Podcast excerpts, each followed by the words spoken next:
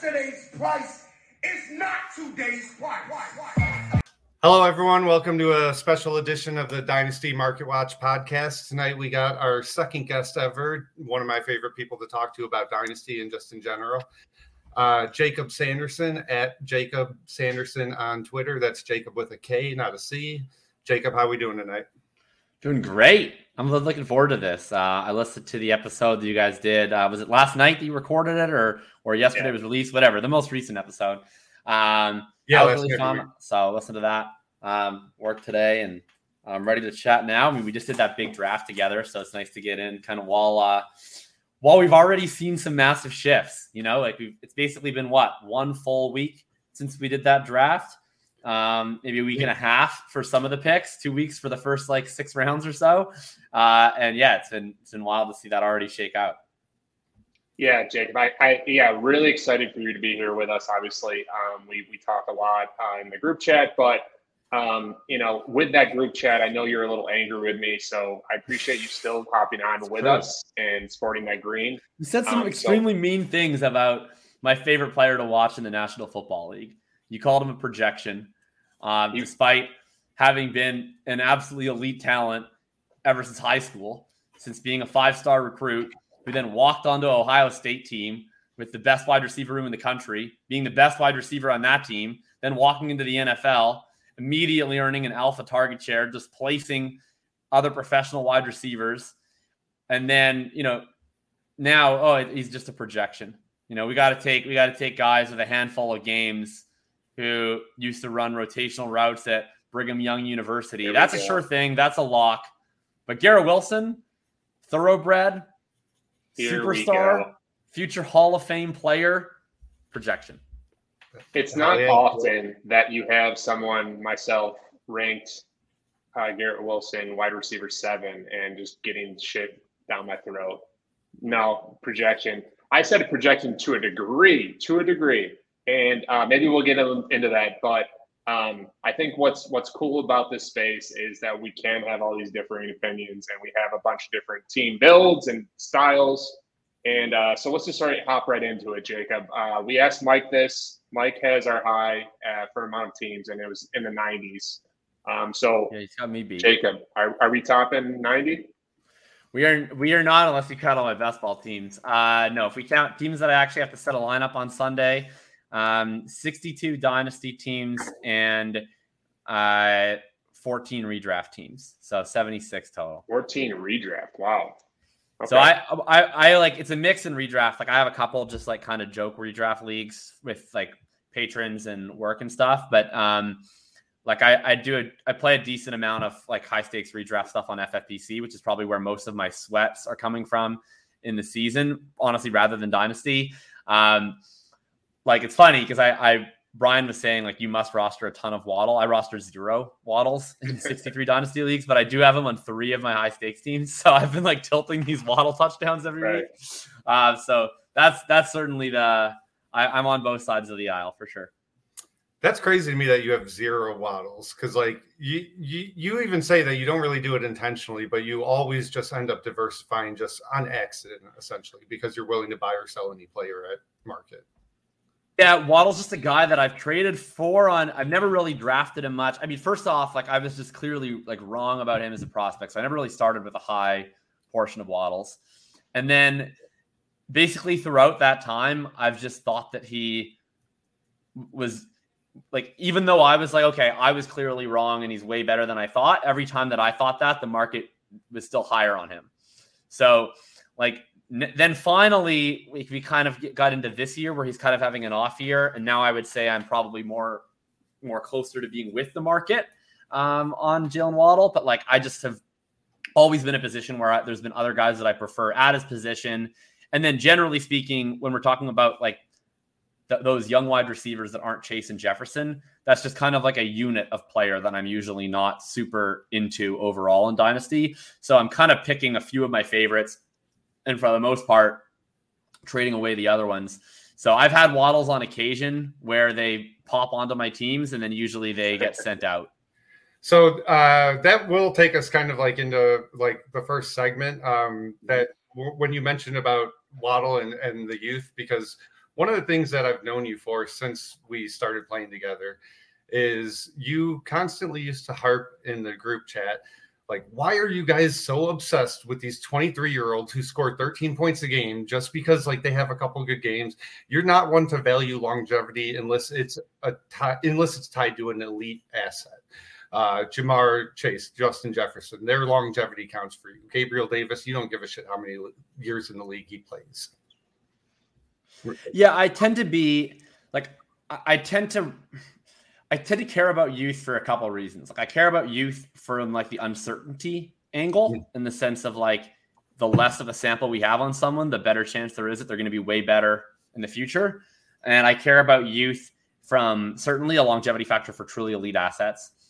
Um, and then I care about youth from the sense that there's like value insulation that comes with that, where you know it's not, they're going to be more resistant to to debilitating injuries, completely sucking them of value. But yeah, I would say that the, the players like the Waddles and the Smiths and the Higginses, like kind of as a unit, are players that like even some of which I really love and I do draft and redraft leagues. I look at it and I'm like, man, I would just rather take like the older players who score way more points than them and then just try to be overweight on picks. So I tend to have a lot of olds on my teams. I also usually tend to have picks on my teams. I tend to not really have a lot of like uh, you know, I always want a couple, but I tend not to have like a high concentration of a bunch of young guys um, and not a lot of picks. Probably the young guys that I take the biggest shots on outside of the elites are like if we go down a tier, you know, where it's like, okay, this guy we're not really investing all that much in. The opportunity cost at veteran now is like just kind of starter level instead of superstar level. That's where sure, like why not give me the guy who has the chance to be way better than we think he's going to be versus you know, like you kind of get into like that, like Chris Godwin, Terry McLaurin range of guys where it's like you you take one of them in a startup, they're certainly never going to be a terrible pick. They're never going to hurt you. They're going to have reliable production, but you're never going to look back on your startup and be like, "Oh man, that's the pick that like put me over the top." It's because I invested in like this guy that everybody knows exactly what he is.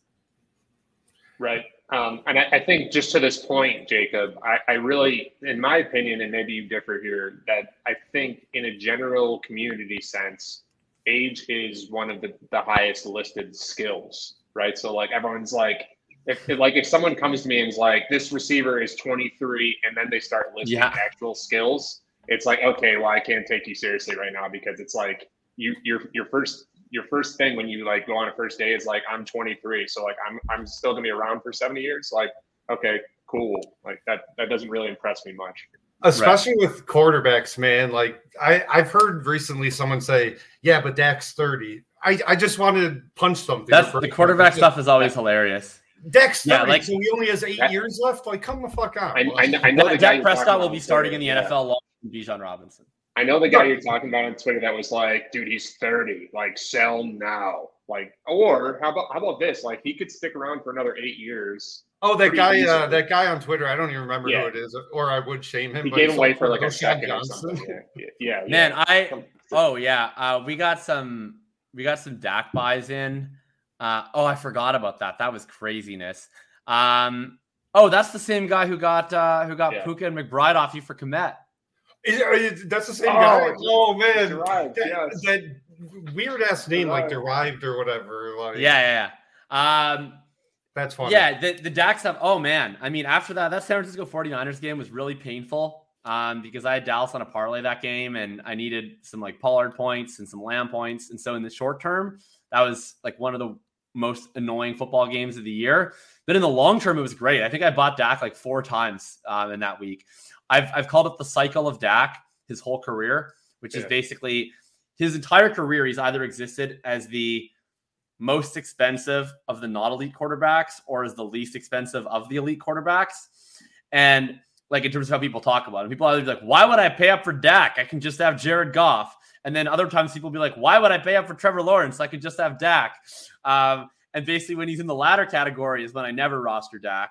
And then when he's in the other categories, that I'm always buying Dak. So every year, like he's probably one of the players that I've been most alternatingly in and out on, like on a year to year, half season to half season basis.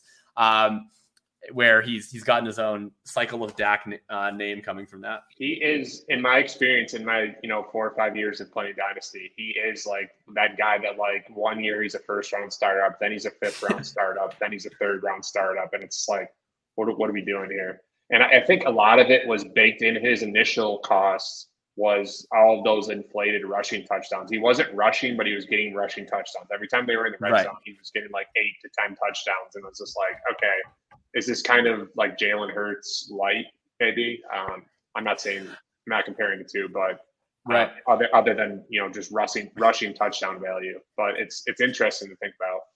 I think a big part of it with Dak is that he came in just like a dark zone of quarterbacks. Like if you think about the quarterbacks that are the age range of Dak yeah. Prescott, there like really aren't any that are as good as him, right? Like Carson Wentz is like now done. Yeah, Jared yeah. Goff is fine. He's he's Jared Goff. You know, uh, Andrew Luck retired. Cam Newton's done. Uh, like that that range of like 2010 to Russell Wilson is over the hill now. Like that like 2010 to 2014 or whatever it was was like a, either a lot of busts or early retirements or like early declines. And so it's kind of just Dak sitting there where you're like, oh, like he's younger. So he's like clearly better than like Cousins or Stafford or whatever. He's like five years younger than these guys.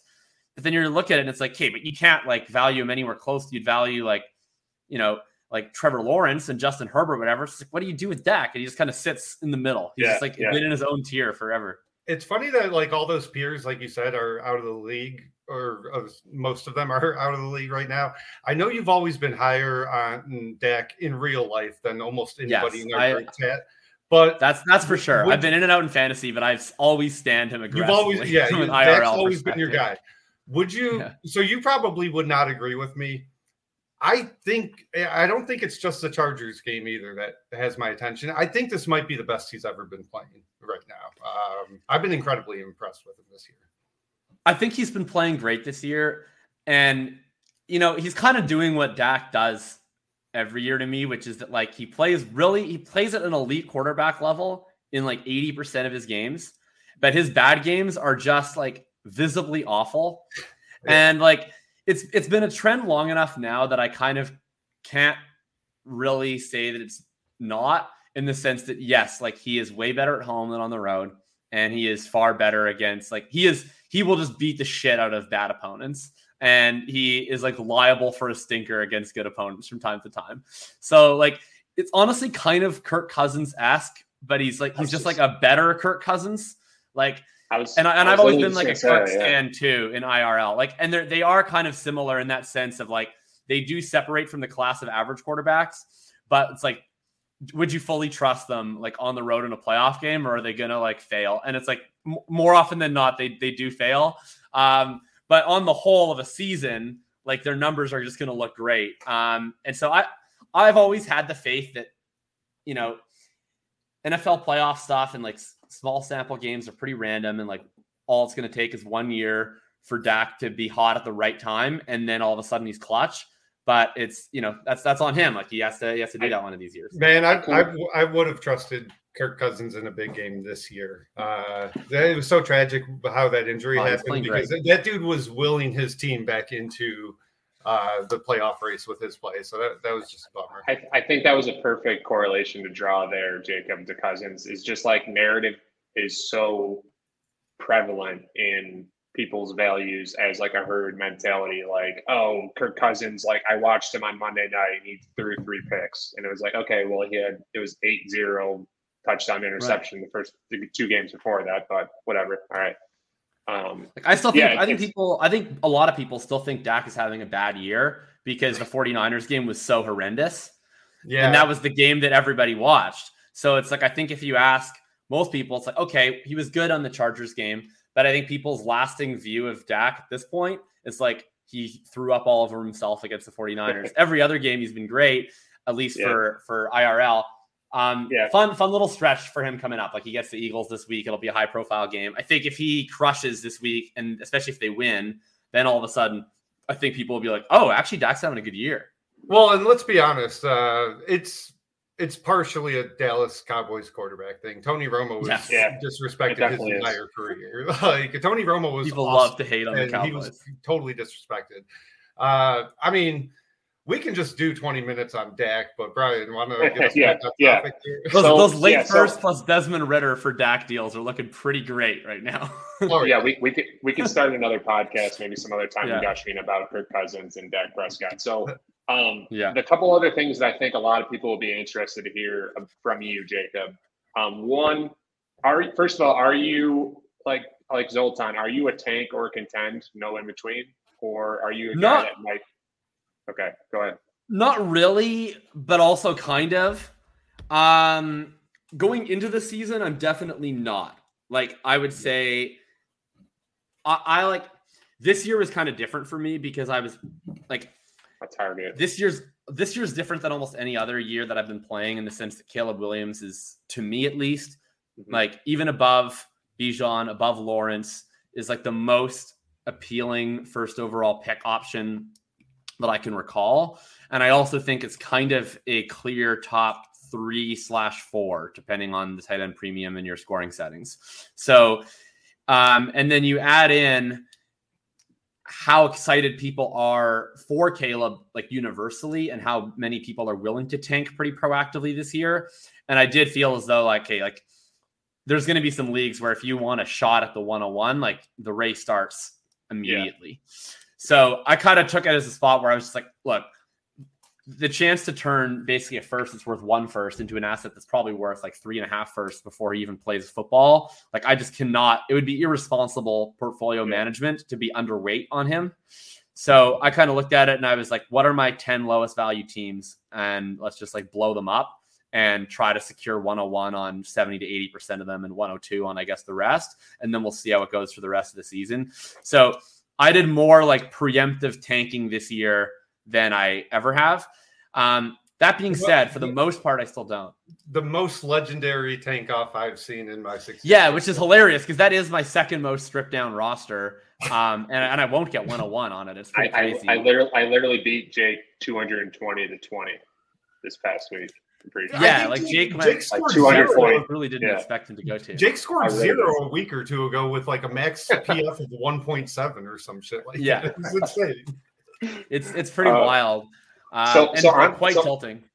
So on that topic of, uh, I think s- certain people tank different ways, right? So like sometimes people want Yeah. a stable or like an anchor.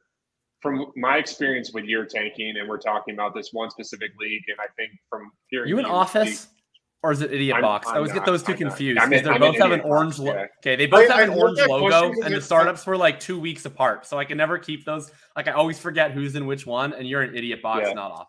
Okay. Jakob, Yeah. you literally ask him if he's in office like once every six months. Like it, it's just so funny well. to me. Like I've heard that question like three times in the group chat. That's the fair. last two It's because he is an Idiot Box, and Yeah. like those. Okay, like those the, the two startups. I don't even think Brian was in Idiot Box originally. I think he took over an orphan. No. right? Yep. Okay, so so those two startups were like literally within two weeks of each other, and they both have like the orange sleeper like made icon without any custom icon, and they've been side by side in my like league scroll since the day they were drafted. So to me, they're just the same league, and like I couldn't tell you like who's in which one at any point in time. And I will ask Brian if he's in office in three months' time. Um, That's awesome. I'll idiot box i'm contending. Yeah. Office Office is my other teardown. Um, that's in like a league in this sort of extended universe of friends. I, I would say where I am extreme, Brian, which I think you were leading to, is like Yeah. once I have made the decision to tank, I, I definitely am very aggressive about it. Like, Yeah. like there's some people where it's like, oh, like I'll just leave it. I am kind of a laissez-faire in the end of August person. Like I think Mike is much more. I want to have my like championship teams. I want to have my loser teams.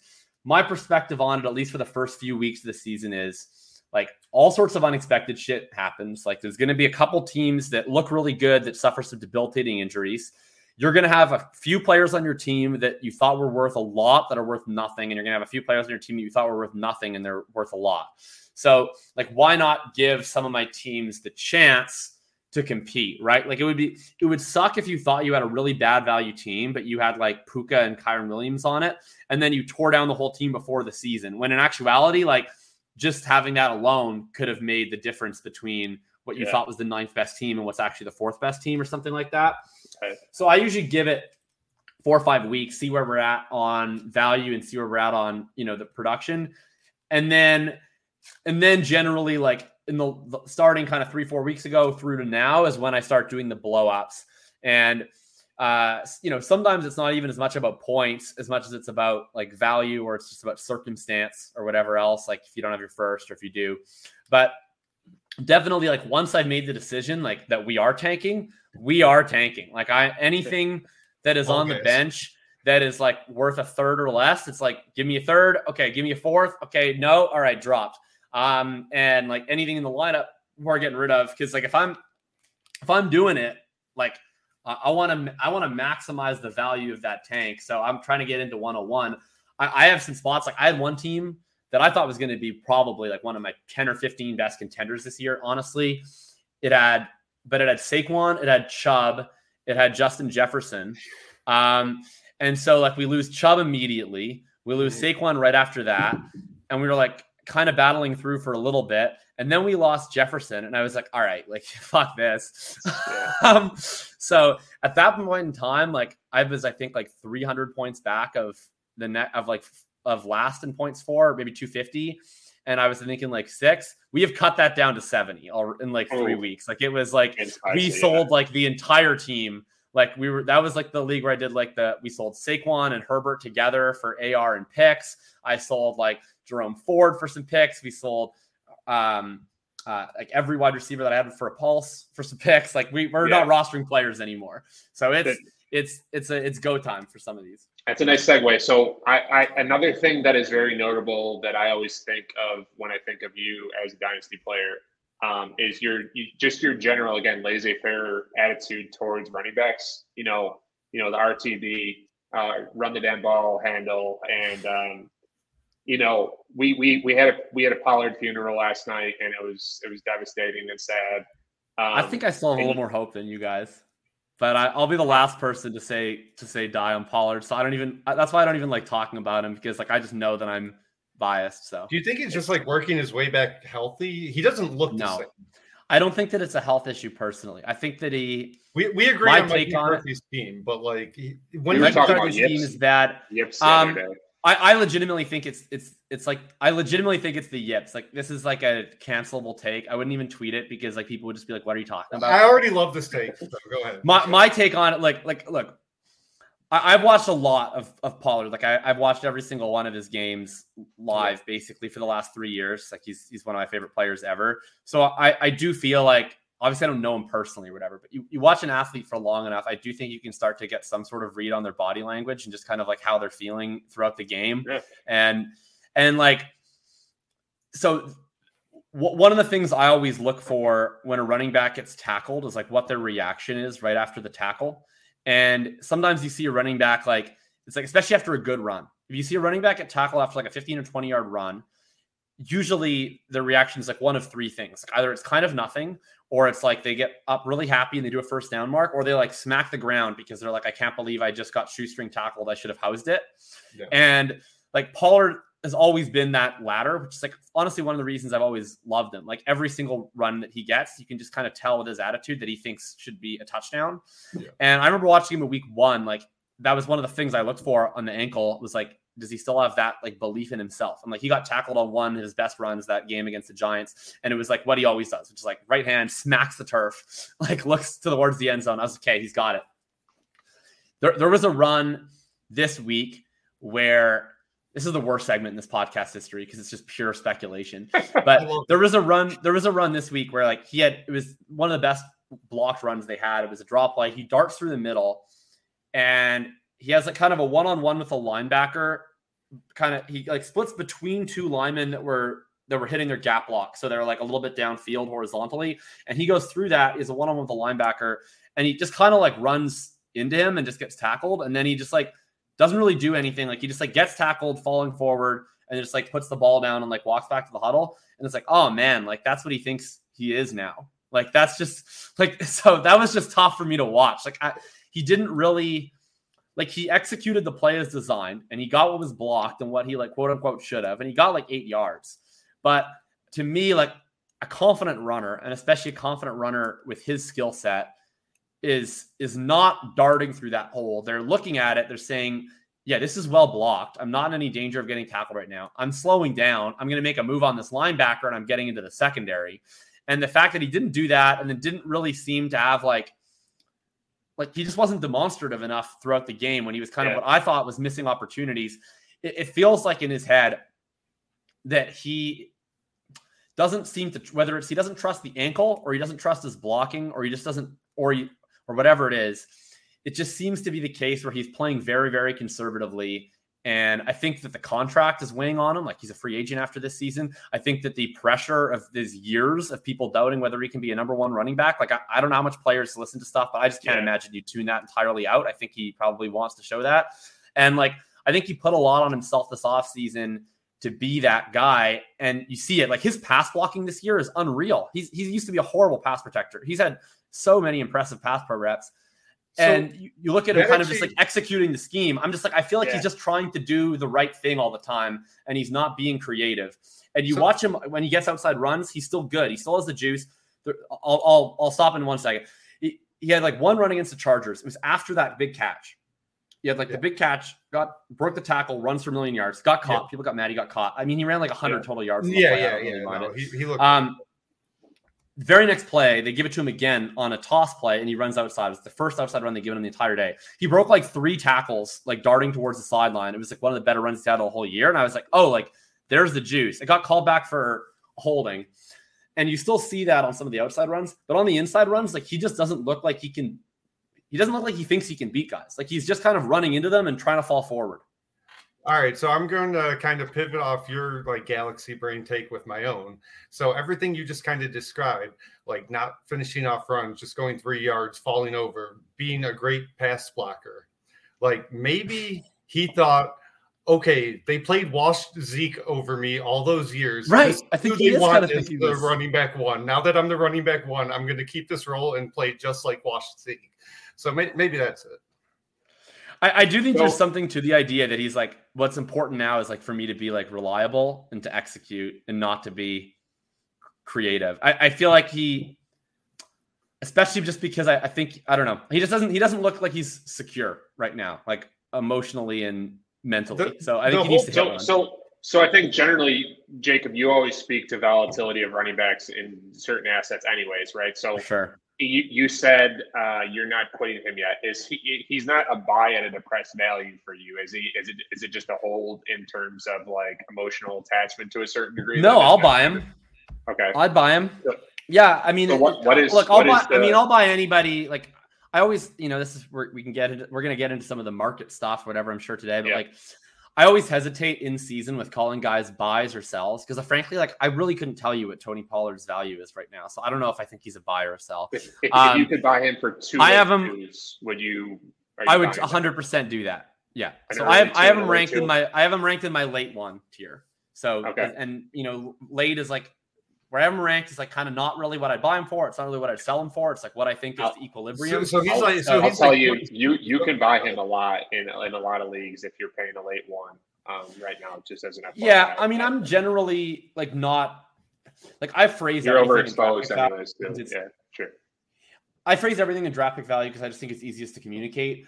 Yeah, yeah. In terms of actually how I would sell draft picks for players, like draft picks are a finite resource. There's only so many of them you can sell. I usually only have one, two, maybe three 24 ones on a given team. If it's a contending team, probably one, zero, or two. Um, I don't really want to spend those picks um, making deals that I think are even, right? Like it's just there's only so many picks you have. If I'm spending one, I I, I probably want to feel like I'm winning the deal. So I'm not going to be going out and offering late ones for Pollard. I wouldn't like necessarily also be super excited to like accept a late one for Pollard if I'm contending. It, it, that's just like to me like kind of shrug your shoulders But sure. there's players I'm sure that people value at late one value that I would move for for Pollard. I mean, he's still getting a ton of the snaps. And I, I, still think he's shown enough to me running when he does get outside that I still think he is capable. I, I don't know. I just keep feeling and, like and all he's going to need is like one of these runs. I feel like, you know, he, the path is going to open up and he's going to house it. And I just think he's going to start feeling it again and he's going to get back into a groove. Like I've, I've likened it to pitching before. And I remember my first year playing in AAA when I was pitching, and it was like when I was feeling confident, it's like we're throwing curveballs that are starting, you know, two feet outside the strike zone and coming in because we're just throwing it, right? And you start like you start walking a couple batters, and all of a sudden, all you think of is like, I need to make sure I don't get the hook. And like now you're just aiming pitches. You're yeah. not trying anything fun. You're not throwing very hard. And usually you're either just going to throw balls or you're just going to get lit up because you're you're just trying to not do the wrong thing. Like especially as someone who like kind of worked his way up through that and really was not like you know I, I kind of see some of that in Pollard where it's like I don't think that when you when you are the guy who's like a converted wide receiver, fifth round draft pick, finally gets his chance. I just feel like the mentality is always going to be looking over your shoulder a little bit, and I think that that's concerning when things start not going well. Is that you're going to go into a shell. All right. So again, I think we could go uh, down miles and miles of road and keep talking about this stuff, and it's super interesting to me. But I want to make sure we just kind of keep going. So totally. the last thing I want to talk on in game theory, and that, that will kind of lead us into our startup and rookie draft that we did and you created. So we definitely want to have time to pick your mind on that front. Is yeah. just your gen- your general approach is roster consolidation, right? In terms of like as much elite talent as possible, figure out the rest later, or are you trying to like go depth in a startup or in, in a in a in a starting set setting? Every startup is is different, really. It, okay. And the first thing I kind of try to do when I start a startup is like, who are the people I'm playing with? What do I think they like, you know, want to do? And generally, I want to try and do the opposite of that.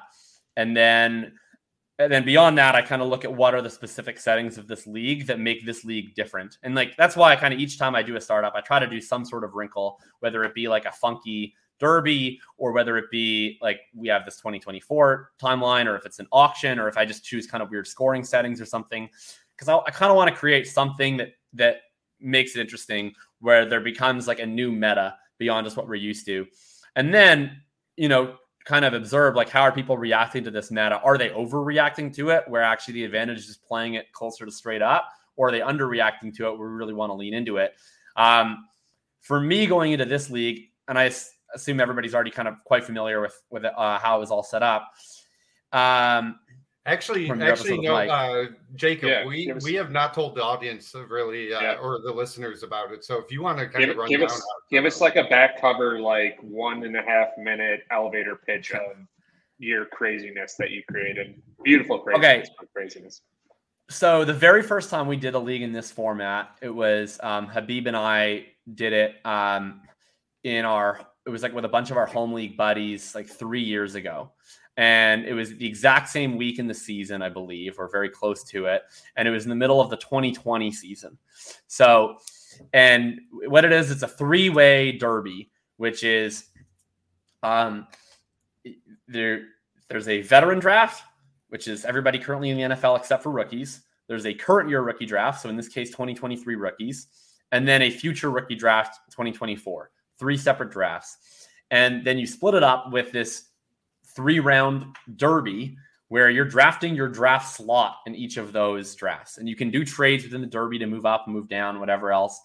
And you know, you're picking. So, first of all, there's kind of a lot of strategy that goes into it off the hop where like I don't know how much everybody prepared for whatever. I can tell you what I did. It's like I literally went and I added up everybody. I I added I went through and I ranked brand new ranks, obviously, because it's it's the base only for 2024. There's no 2023 value to league. So I went through and I re-ranked all the players for 2023 for the rookies, for the vets, and for and like kind of my estimation of where 2024 picks would fall. And then I just gamed out the slots to base firsts, and then I converted everything in each pick slot into base first above replacement.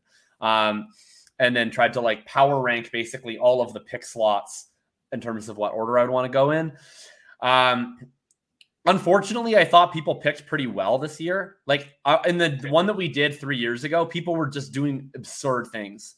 So honestly, I felt like before we even made the first pick in the draft, I felt like I had gained like two firsts of value in that draft three years ago. I didn't feel that way. I thought there was one like absolutely critical error in the Derby, but outside of that, I thought everybody else was like mostly making like either optimal or reasonable choices. For me, how much prep research I did, it's like that Johnny Manziel thing from a few weeks ago. Zero. I, I did not do any kind of prep or research. I, I, I read the scoring settings, obviously. Uh, I basically just picked the best soonest pick whenever I was up. I, I, didn't put a whole lot of thought into it. Uh, so, yeah, which is honestly sharp. This, you can you, you can in in this, probably do less harm doing that. In this setting, how do you define what the best pick is? Like that's the strategy that comes in, into play here, right? It's like, do you want to take 24 101 or do you want to take right.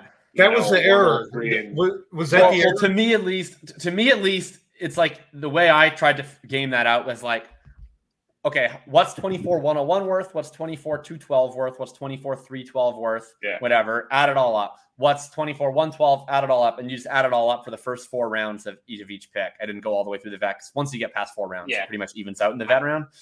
Yeah. Um, yeah, I thought that the best pick was the 24 101. I, I that was the conclusion yeah. that I came to. I, I thought people mostly went like I thought the best picks were the 24 101, followed by the top three picks in 23. That was what I thought was the clear top four. Um, I, I, was picking sixth, I think, in the Derby, if I recall correctly.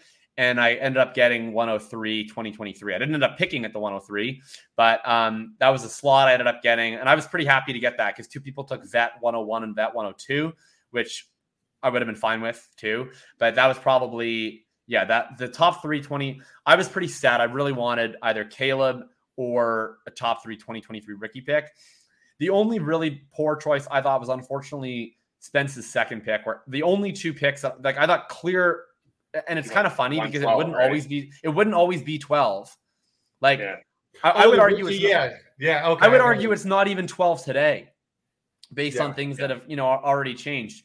But like at that time, I just thought like oh, 12 is like outrageously kind of bad because there's this weird tier of 11 in both the vet and in the rookie where it really falls off after that and not that much of a difference between like 201 into like 2324 so that was where i was like man i do not want to be yeah. 12 so to I, me i would have not picked first spot in the derby because you're locked into basically the 12 hole in one of the drafts in your last pick and then yeah. obviously, like the, the really bad error I thought was just like taking the voluntarily taking the vet 12, which I thought was like the worst pick slot in the whole. It's it's it's it's funny because like you're saying, like in a normal startup with rookies involved, um, I like 112 if I'm not getting like you know th- you know the top five, let's say top five six, where you're getting those elite quarterbacks because you're you were still getting like Tyler, Deshaun Watson, or you're getting Anthony Richardson or somebody like that in this past offseason, right? So like I, I get what he was thinking, but it wasn't the right. same. We weren't doing that draft. So like it's yeah, it I, I, see why it happened. Yeah. Like I, I, thought it was like a clear top three, but honestly, I think the top three extends because you're you're getting like this format's very friendly for Burrow and Herbert. Like it's big on like all the pocket passers get a big boost. Yeah. So to me, that kind of extended out the group that you normally see at the top of startups out through six, where I thought Burrow and Herbert, like to me, my normal opinion is that Burrow and Herbert are like demonstrably worse than Lamar Jackson and Jalen Hurts. And I didn't feel that way necessarily in this startup. I thought that they were all kind of of the same tier. Um, and then it was like, okay, you know, you Jefferson Chase, uh, your Lawrence. Um, I'm missing someone. Oh, Tua. I mean, Tua got a big yeah, assist from Tua the scoring setting system too. Yeah. Um, and you know, and then Kyler, kind of, you can get your mileage out of him. I thought he was kind of the clear 111 and kind of a tier of his own. Um, and then, I mean, I personally thought massive drop to them we're getting into wide receivers. But um, especially when you consider that, like, I think everybody's wide receiver tier is a little bit different, but for the most part, it kind of extends four or five guys long. And like we we see CeeDee Lamb go mid two, right? Versus I think it's like yeah, Olave right. goes 112. It's like, you know, people are picking so, so we talked about you you want to know your your for, uh, fellow managers right in the league, and I think I think a lot of us know each other pretty well and like our Very. styles and gameplay. So your approach was was talk about that draft first. Um, we've been yeah. kind of Brian, real quick, real quick. Let's finish uh, covering some of the other scoring. Like uh, Jakob yeah. said, so yeah. there's point. So you get 0.2 points for per completion. You get negative 0.1 for an incompletion, uh, 0.25 points for passing first down, and you get uh, half point for a rushing and receiving first down, Uh, there are like 40 yard touchdown bonuses. Uh, cover Yeah. cover anything I missed, guys. But But it's so it's so it's a massive boost for a really good pocket passer that they normally wouldn't have. So that's what you're talking about, Herbert to uh the complete, Yeah. yeah. the complete. like Herbert. Herbert was specifically a target for me um, at the 106. I was happy he fell. It's a very friendly setup for him in the sense that he's just always going to be a pretty high completion percentage guy, where he's usually going to get to you know. Pe- People that don't like him always kind of refer to him as a check down artist, um, and that's fine. and it's like he's going to throw a ton. Like it's just what we know about Herbert is he's going to he's yeah. going to have like he's he's the best bat in the entire NFL for like these 40 completions on 50 attempts type of games. yeah. And so um, I, I felt like he was just a, I thought he was the player uh, that honestly was helped out the most by the scoring setting. So I, I was pretty hopeful to get him at the one six. I was happy about that. And then from there, like my kind of overarching strategy for this draft was like I, I basically, you know, overarching take every year, 66% of non-rookies lose value. So to me, the idea was roster as few as possible. it's like because we're basically in this scenario, you know, and it's hard because you don't want to double count. Like everybody's already trying to ascribe some level of value loss to a lot of the veterans. So to me, it was like I think people are going to push up a lot of the younger veterans in this draft quite a bit to where it's Yeah. borderline uncomfortable. And then I think they're going to probably allow me to look at these veterans to where I'm starting to get tempted. And so to me, basically, my goal was like, I don't really want to invest a lot in the fragile group. Like my hope was I don't really want to be picking in like rounds four and five and six. Some of these guys where I thought they were so you so- just traded them to me. so so my goal was basically like I was like I want to trade up and I want to see if I can get like three guys the top two rounds. I didn't end up being successful in that. And then after that, it was like I want to trade out and just have the flexibility of these picks. yeah. And the hope being that like you know there's going to be some massive hits from the vet draft, but there's going to be I think more failures than hits. And so the hope kind of being like even if I'm not necessarily winning each individual trade in a vacuum, my hope was just on aggregate to like store my value in as secure places as possible that I would just kind of like maintain while every other roster would just kind of like degrade over the course of the rest of the season is like Yeah. the way I kind of approached it. Um, so I took like I would say a pretty conservative approach in that sense, and the result of it ended up being that I think I did not pick for rounds Four. three, four, five, and six. Yep. yeah. So you Yeah, had Herbert, um, Chase, Herbert Chase Hall just to you know record that. Those are your big three, right? That's that's Yeah, so the three. chase trade actually happened later. So I, I started off Herbert and then Hall. Um, traded up for Hall, uh, and then uh, round three I traded out to Matt. That was a really interesting trade. That was where I moved um, the third round pick. He took Christian McCaffrey. For what it's worth, I was going to take Tee Higgins that I picked.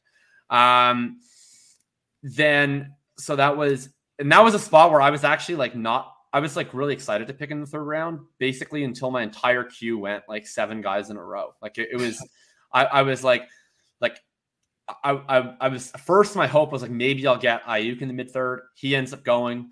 Then I was like, okay, I guess I'll probably take London. Like everybody hates London. I'll, I'll end up with London. He goes, and then I was like, fine, I'm taking Purdy. And then he goes. Um, so then I was like, hey, I have no fucking clue. Like either I'm taking Tee Higgins, who like I guess is part of this group, but I don't really like, or I'm like taking McCaffrey, which is pretty fun, but also seems fucking terrifying. So at that point, I was like, if I can get like value I'm okay with, I just would really prefer to sit this round out. Uh, so the, I think the trade ended up being the third round pick. It was McCaffrey. Um, my what was it? My fifth Five- round pick. five- Yeah, I, Five actually, seven, I'll, seven oh I'll. I know I know the trade very well. I'll just say it. So it's uh, your 307, your 507, your 707 for uh, g- gave to me. I gave you my 23 106, my tw- Yeah. 2024 109, and my 2024 309. Uh, so two two firsts and a third. Three oh three oh four. Yeah, Oh, because of Um, because of, oh they're- yeah, they're 'cause That's just the entire balance of the trade. Man. I- I- I If it was don't- 309. I wouldn't even considered it, but the 304 sense, yeah, completely yeah different. so so two first and a third and uh, like you were Yeah. saying so your strategy makes a lot of sense to me and you're essentially saying i'm kicking the can value wise down the road until I know more information about all these guys. I can make a more informed decision in 2024 than I can right now, uh, given the uncertainty uncertainty of the last or the next couple months. I went basically the complete opposite, which is probably why we uh, did that trade. We, like you said, I knew that value, or I knew that youth was going to be heavily prioritized. People are going to be terrified that all their old guys are going to get hurt, lose value, etc. And I was totally comfortable just kind of scooping up whatever old guys fell to me at whatever spots. And when the 307 came up, my thinking, and I, you, I was pretty transparent with you. You knew exactly I was going for CMC. There was no other guy I was 100%. considering. Yeah. And to me, I, I said this on Mike's pod. I wanted to take one single home run swing, and to me, that's CMC. If he stays healthy for the next few months, that guy's a league winner. I want him on all of my teams. I, we I had this conversation like a couple months, like a month ago in our group chat. You, you, it made you laugh. You're like, yeah, Matt, you're nuts. I was like, I, I see him playing three more years. Uh, he could this, though. He totally could. I, I, I, think like he's every, all-time generational. Listen, like I, have I've said this. I've said this countless times at this point on this podcast. He transcends that that risk enough because of his point per game and his just overall production that you can if any, if you're going to stomach it with anybody, it's Christian McCaffrey. Yeah, he was. I mean, my take on McCaffrey like... as, and my take on Kelce is the same, which is just like I'm. Whenever someone's like, "What do you think they're going to stop being good?" It's like I, from like, for as long as they stay good, I don't contest. I don't expect them to stop being good. Like so, in the micro, it's like I for as long as they continue to be good, I expect them to be this good.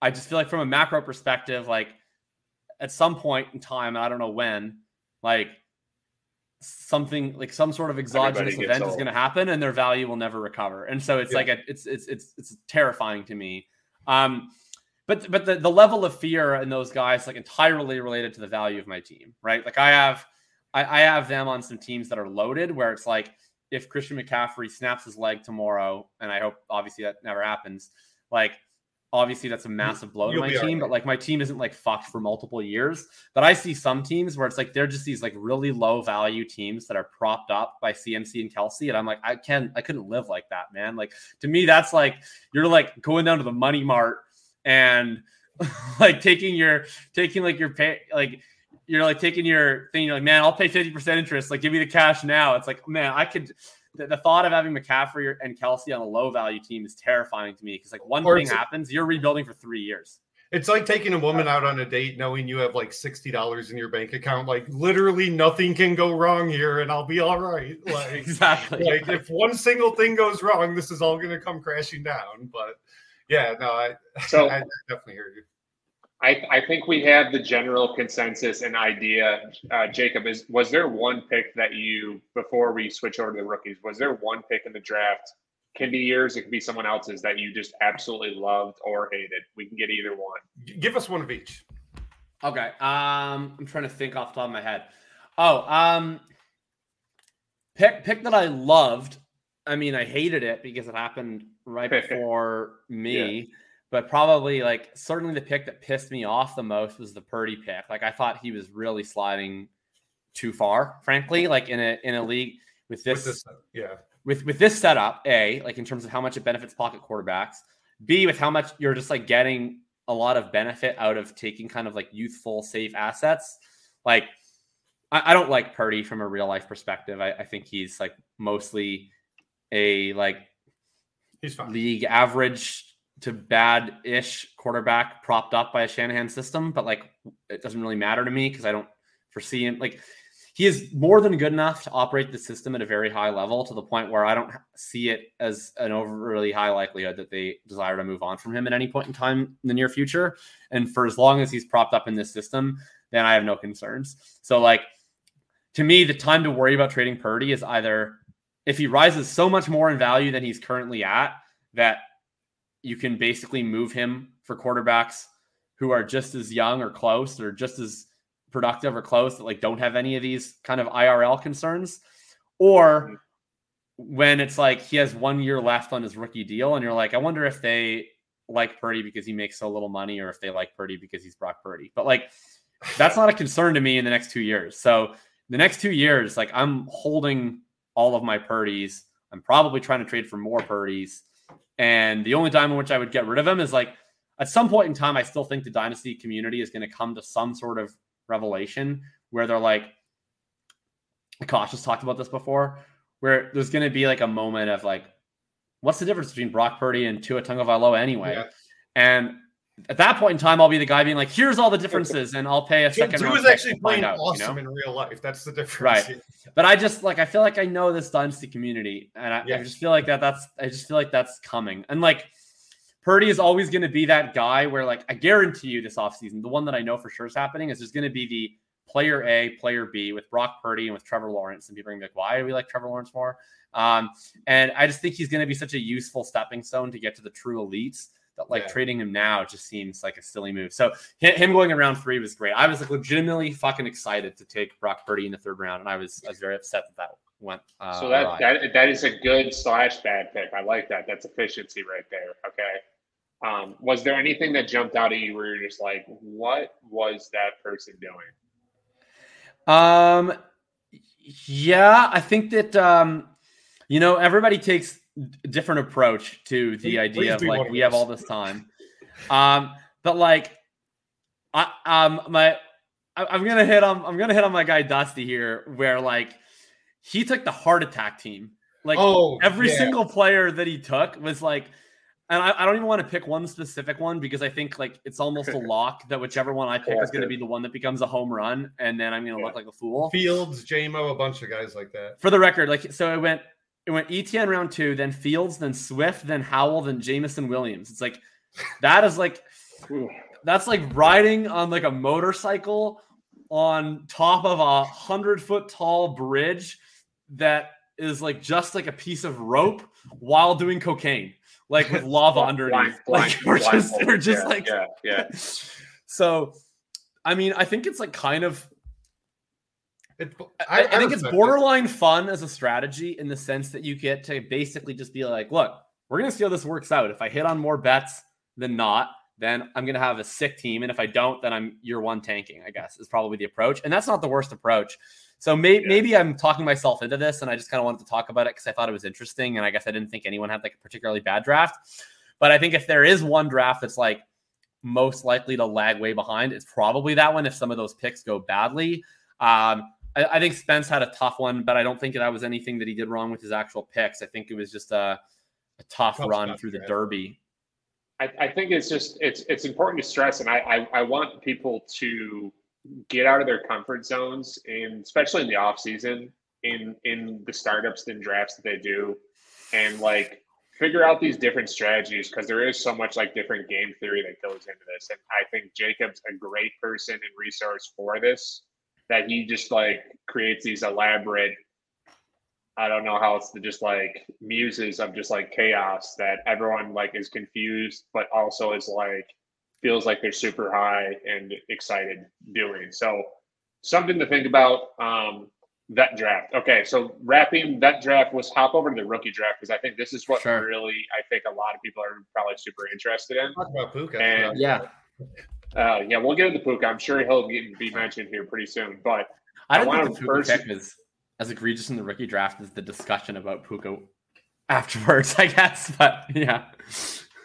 Rude. Um, um, so yeah, so first we're gonna, I'm just gonna run through the first round just so people can kind of get a feeler, and then I have a, I have a couple questions. I, I've heard it from Matt, but uh, Jakob, I want to hear your takes, and then we can comment after that, Matt. Right?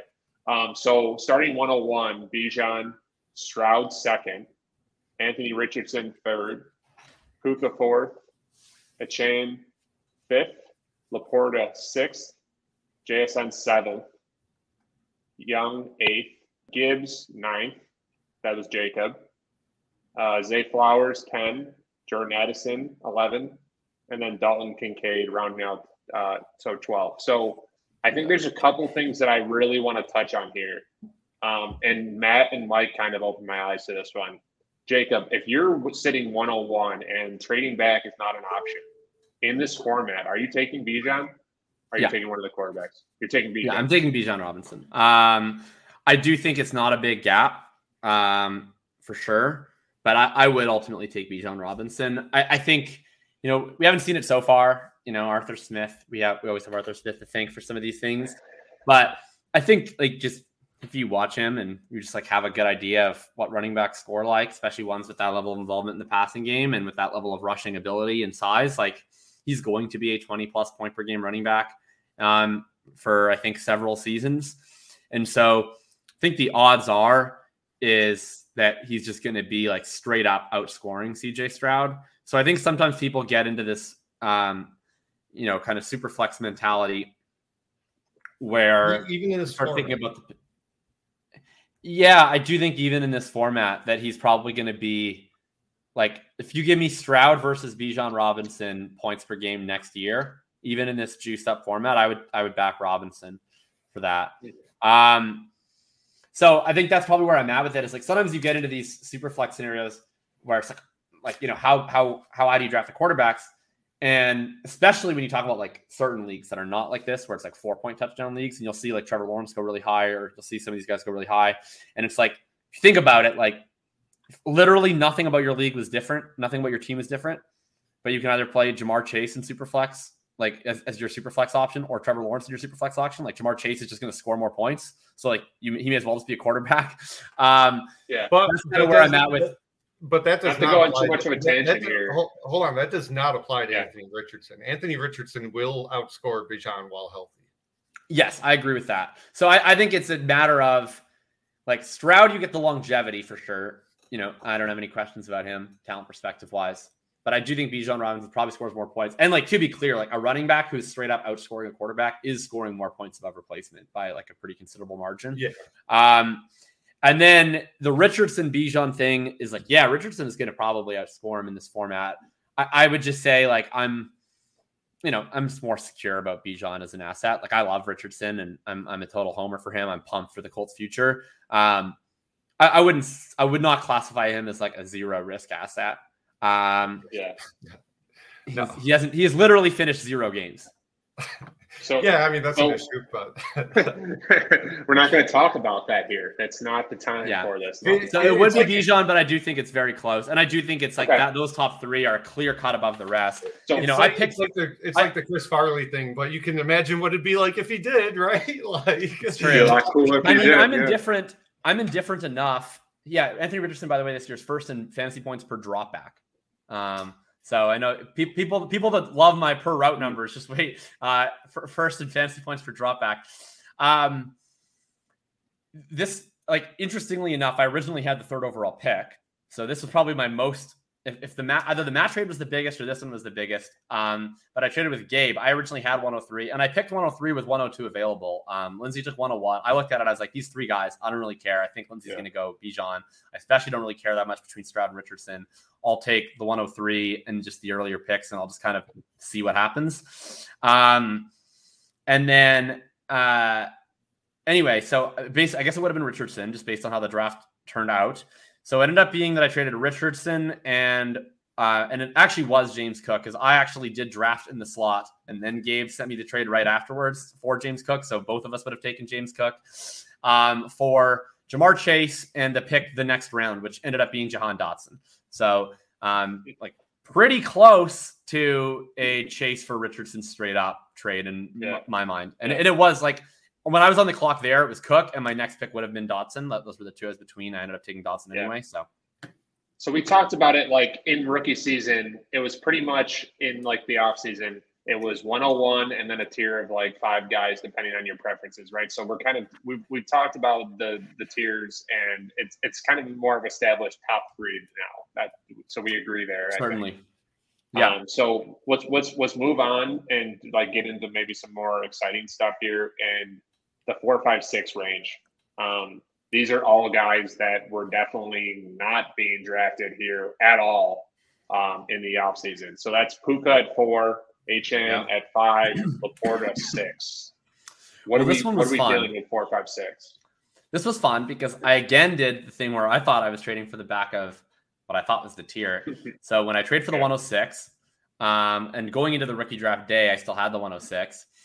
Um, you know, I had to kind of, um, like, I had to kind of represent a little bit when I was talking about the trade with Matt because his perspective was was not that dissimilar to mine, where he thought Achane and LaPorta were kind of the clear four or five, And I had to be like, well, I don't think they're going to be there at the six. And I was telling the truth when I said that. I was really surprised that Puka went at the four. Um, what I didn't really say was I was like, I would be just as happy with Bryce Young as with either of those guys. And so I kind of penciled Bryce Young in as my 106, um, basically ever since I had made that trade, um, which is part of why I did the chase trade because I was like, I'm probably going to already have Herbert and Bryce. Um, so I don't really need Richardson as well. Um, we see Puka go at four, which was interesting. And I was pretty sure Laporta wouldn't go because I think he had Hockenson, right? Um, I'm pretty sure that the uh, yeah. Nick at 104 had Hockenson. I, so I was like, that's yeah. probably.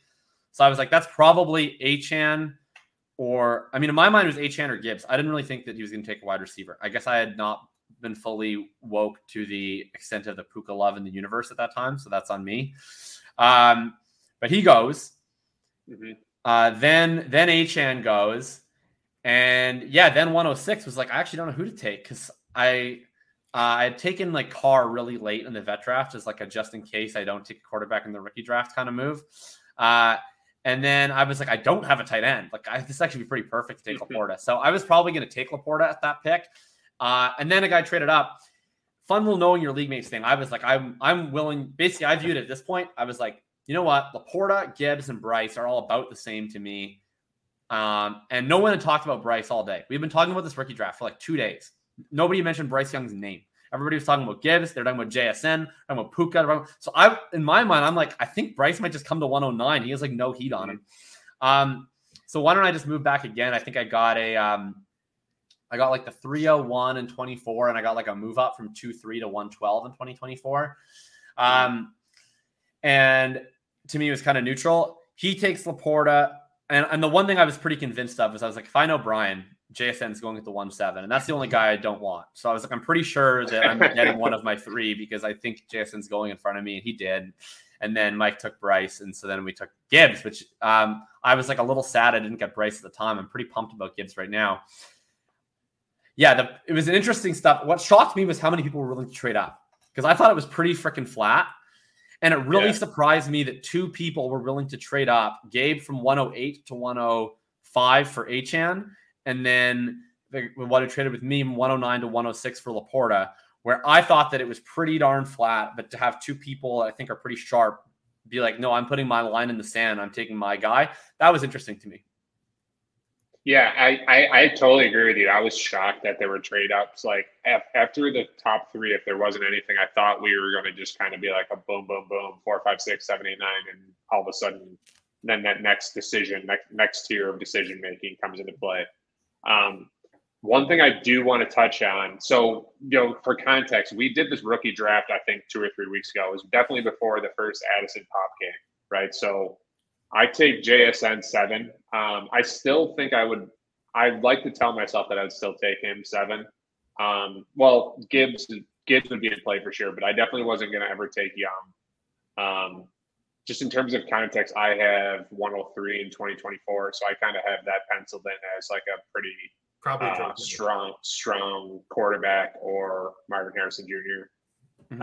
um, situation. So just context, sometimes that matters. But I wanted to kind of um, talk on some hot names lately. So since we've done this rookie draft, yep. Um, me and Jakob are so mad that we passed on Will Levis in the second round. I oh, I mean, I'm like, so I, I, am despondent. I I had my 210 tagged as my Levis yeah. pick the whole so time. So in if we do this rookie draft tonight, same group. I would take I would take Levis 112. Yeah, that's where you that's where you're at it. Okay, Matt. I have I have Will Levis 47th overall, and so in my dynasty rankings, um, I have 44, 45, 46, and 47 overall in a row are Addison Flowers, JSN Levis. So I would. So Brian, you were going to say where would I take Levis? I'm looking at the board right now. I know uh, this is going to be kind of maybe a hot take, but you guys know I've never been that impressed with what I've seen from Bryce Young. But I, am taking Will Levis over Bryce Young though. Um, so wow. I would probably put Lev, and I'm taking Will Levis over Zay Flowers. I don't know if I'm taking him over Addison, or so I, I think I'd have him like around 109, 110 right now. Yeah, I basically once we get past the players that I'm like extremely sure are good and meaningful, I think I'm taking Levis. I, I was just I made like a list of my mind. It was basically like players I think could be superstars, players I know are good, and then other players. And like Will Levis was at the top of my other players list in terms of like the speculative bet. And again, we did this before he ever started the game. We did this before he was even announced as the starter. Yeah, yeah. Um, there were, like we were still like kind of wondering is like, like Willis going to start, um, and like yeah, I just I, I don't know. I think I it's funny when we did this draft the three years ago time. I specifically took I can't even remember. I think some total bum in the third round, probably a bum. Um, and I remember that was at the time when I was like, I wonder if Jalen Hurts would be a fun upside swing. This was before he ever took over for Wentz.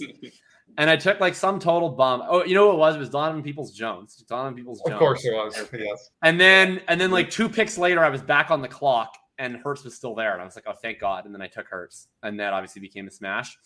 Um, and this time, I guess I just had I had fond memories. And I remember I was sitting there at the 210. I had Marvin Mims, I think ranked like 206 or something and he was the last of the players that I was like in my good players tier. And I was like, okay, I have Levis ranked behind Mims, but he's like clearly the home run swing. Maybe I should just take it now. But then I kind of looked and I was like, hmm, like everybody thinks Levis sucks. Like I bet I could potentially either trade back up and grab him, or I could maybe like sneak this around to like the 304 where my next pick was. And I was like, I'm, and I'm like, I'm sure Mims isn't going to fall because I feel like he has a more like universal how people feel about him versus like Levis at the time so, was I think 70% of the community are just like this guy's garbage forever. And then it, I even tried when I was on the clock. I offered a trade to Jake while I was on the clock so that I could have 210 and 211. He was like, no. Then I picked, I, offered him another trade. He was like, no. And then he snap picked Levis, and I was like, ah, fuck. Like, you know, he got me. So I, I immediately regretted it before he even played. I was like, I should have clearly. This is this is this is kind of it's a it's a perfect lead into kind of what I wanted to get at. And one of the picks that when we went on Mike's podcast, Matt, all three of us kind of agreed. And this is not me tooting my own horn now because in hindsight, it's not as good of a pick. But Tyjae Spears at 205 was everyone was like, "Oh, good pick, good," or 206." Okay, sorry. Uh, good was I applauded as a generally a good pick. That was we thought maybe Derrick Henry's moving out of town. That was we're not sure what the hell Tennessee is doing with their quarterback. So it's it's interesting to me to think that we we're t- we're talking about the market or perceptions not changing as much, but like situations can kind of drive things in different directions, right? So like if this draft is happening, I'm I'm smashing drafting Levis obviously at 206. Um, yeah, it's it's interesting. It's interesting to me that like that is a good pick two weeks ago, and now I'm like, ah, oh, shit, I missed out on potentially this like back end QB one, you know, high upside guy. Yeah, it's funny because I I feel like I've never really been as into Spears as other people and and I thought it was like a good pick from like a theoretical sense. It, it wasn't um wasn't the top of my board. I wish that I wish for everything that Matt had not taken fucking Pop, Pop Douglas, Douglas, and I wish that you had taken like anyone else because then Musgrave. Mims probably going. I, I would have taken Musgrave. I, I would have right. So if you take so if you take Musgrave, then whatever goof took Musgrave, like probably uh, if, if someone I just needed one right after me. There was basically yeah. Okay, there was basically three picks that I had no interest in over Levis, which was um, Johnson, Douglas, and Musgrave that all went in a, in a row. And had like any one of those players taken Mims, then I would definitely have Will Levis, and then I would be so much happier right now. Um, and so I, I blame myself yeah. most of all. I blame myself 95%, but I 5% blame the uh, uh, Nick, Matt, and Mike for taking the players I didn't want, so that the player that I did want, but in hindsight, wish I didn't have, fell to me. I, I just I think it's it's just, it's so funny that in two weeks time we can be like everyone was feeling good about like Matt was super happy about taking Pop. I was super happy about Spears. This person was happy about that. Like Levis wasn't talked about until this past week, and it's like we all. Well, I, I was demonstrative the second he sure. got picked. And to be clear, yes. like I mean, I, I can't like be like I was smart because I didn't take him. Yeah, I know you said in the like the yeah. second the second like, in the chat, like that Jake took him, I was like, I would give anything to go back in time. Like I, I purely did it because I hoped he would get to me like a demo. Yeah. But my point, all, all three of us, if if 201, 201, if we're doing this redraft, if 201 rolls around and he's not picked yet, all three of us are racing to trade up for Oh, Levis now. That, that that's the interesting. I guess. I already would. He, he's not making it to 201. I would have already. I mean, I wish we had. I really wish that we had done like- this draft yeah. now because I Yeah, picked at the 205, and I had to pick kind of like. I I like Tank Dell, but I felt like I had to pick like right after a bunch of people that I was really interested in went, where it was Yeah. like, like Downs and man, like- Tank Dell's really good, man. I like Tank Dell a lot, but like I was really hoping for one of Rice, Mayer, or um, or or Downs, and then Mm-hmm. they all kind of go out in a row. And like, yeah, now if Levis is in that mix, like I'm I'm definitely picking one of Rice, Mayer, Right. Downs. Like if you just do the math, um, on the you know they get they get the Right. 205 easily, or I get Levis somehow. But uh, yeah, I bought Levis three times this week at least, so I'm I'm slowly slowly but surely um, drowning my sorrows. I, I love that. I, I said this in our group chat. It really was one of like the few moments that I literally laughed out loud in our group chat, where like me and you had the my- same idea. I I was going hot for Levis after that debut. I was I'm going aggressively. I'm I'm throwing a mid to late one out there. That's the type of stuff. And uh, so you said, yeah, you know, I'm definitely trying to buy Levis right now. And someone's like, yeah, you know, what do you? I think Brian uh, said, "What are you yeah. trying to buy fi for?" Yeah, yeah, what I said, to I said it's not in you're my yeah, financial interest to disclose that information. yeah I, yeah i was like- and but it had it had me thinking because i i do you know not to not to uh steam you up too much but i do respect you as one of the smartest dynasty players that i play with. So it was kind of cool to me i was like man me and him have the same fucking idea this morning. Like we're we're like we're not really talking about what we're offering even with our closest friends and we're going to try and buy some levis right now.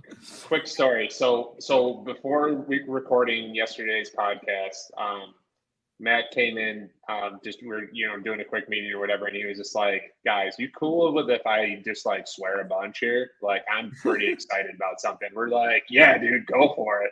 And it was I, it was genuinely one of the funniest things I've ever seen. Oh, because that's it's great. like Matt was just like out of nowhere, it was just like, "Will, like, he's he's fucking awesome." Like that, that was just Oh. like it was just like demonstratively like, yes, I don't care about anything else. He's fucking awesome.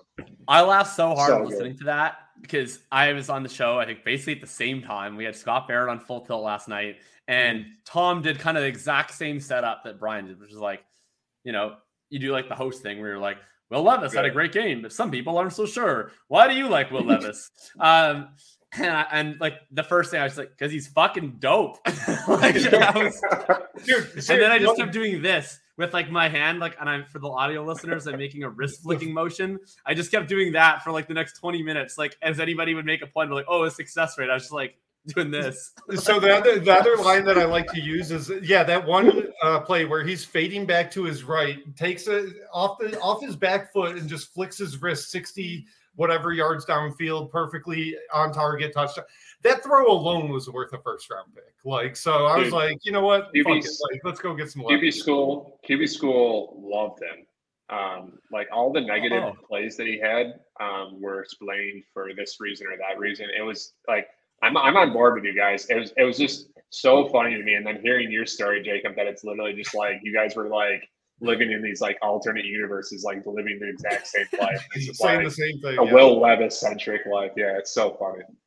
I mean, look, there's very few things we know about the quarterback position.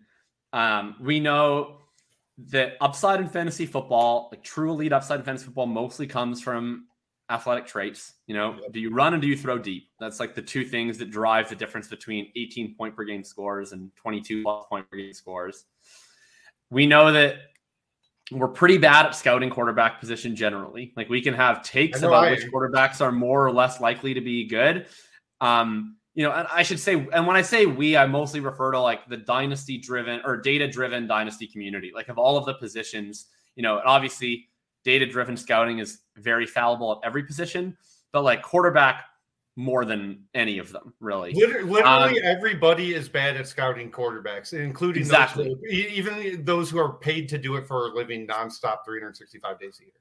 Right. So my attitude with quarterback takes is it's like I'll have them, but I'm I'm very very willing to shift off of them. Like it's Yeah. like if I like look, I thought Will Levis was gonna suck it up um out there. Like I have 10 DeAndre Hopkins shares and I benched eight of them. And if I could have benched all 10 of them, I would have. Like I, I was I was losing my mind with DeAndre Hopkins on my bench in all of these leagues because I was like, I don't think Will Levis is gonna move the fucking ball. Like I think this is gonna be a shit show.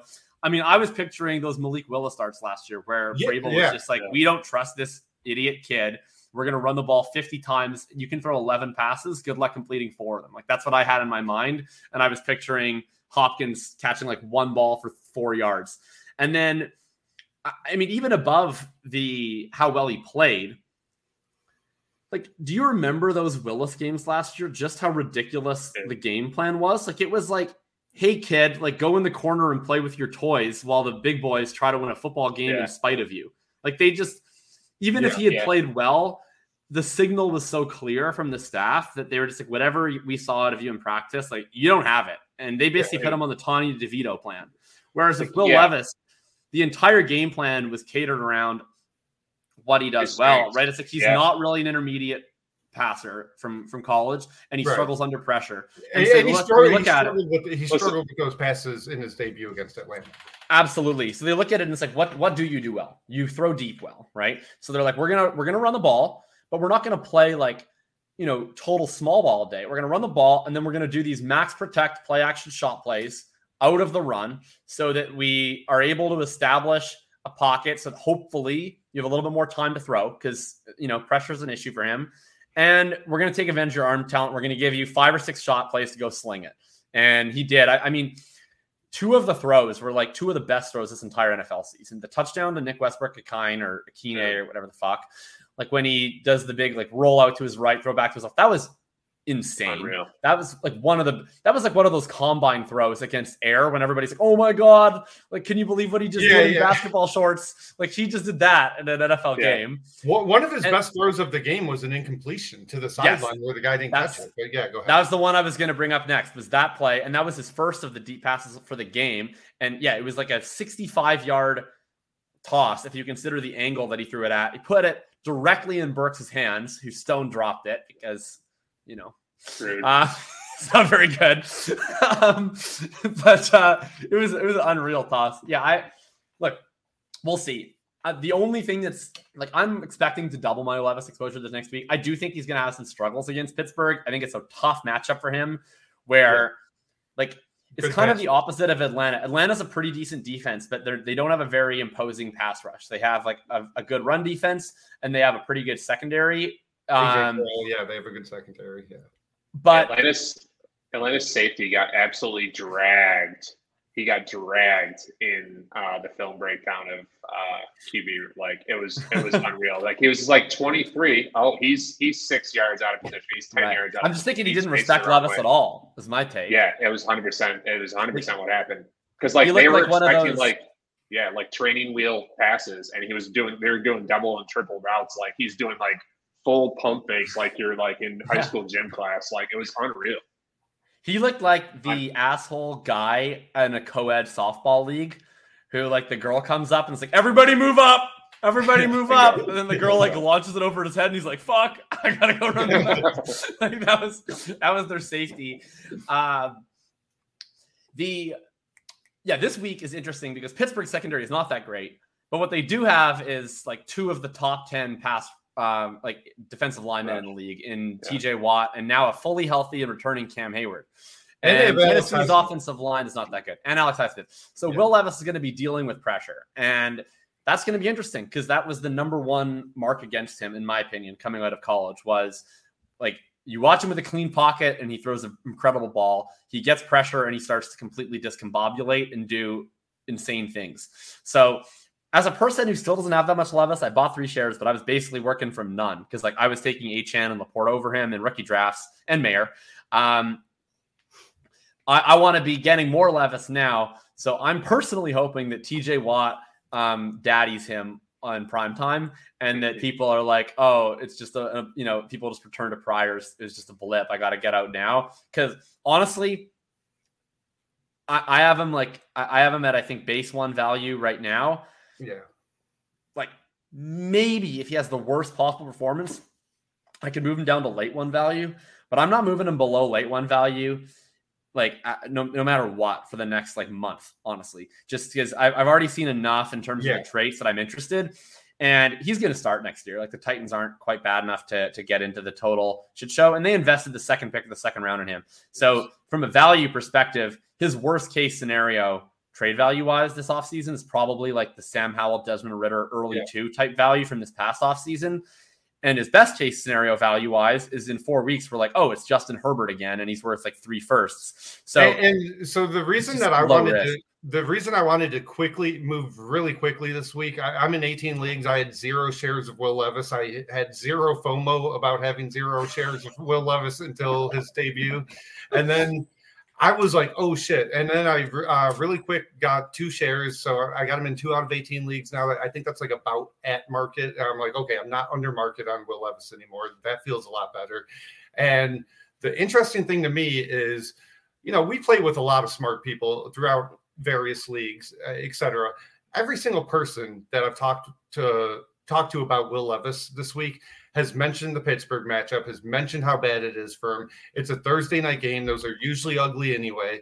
A lot of it's it's more likely than not he has a pretty bad game this week, but everyone's factoring that in already. So if Right. he has a good game, you cannot trade for this guy a week from now. Really, like like you're you're gonna have to pay two first if he has a good game, not even a great game. So I, I wanted to try and get in now while the price is there. I think he's similar. Like you can start thinking about in terms of like growth potential, similar to like CJ Stroud after the first couple of weeks, where everyone was like, "Oh, he might be kind of good," and then all of a sudden it was like he had a pop game or two, and everyone was like, "Oh, he Right. is elite," and that's and it. It could go the other way for him, obviously for Levis, but I, I I'm on board with you guys. I'm trying to acquire him. I don't know if I'm going to be successful. Could, could go could go the Jordan Love route. A great debut, and then just every week he could. gets worse.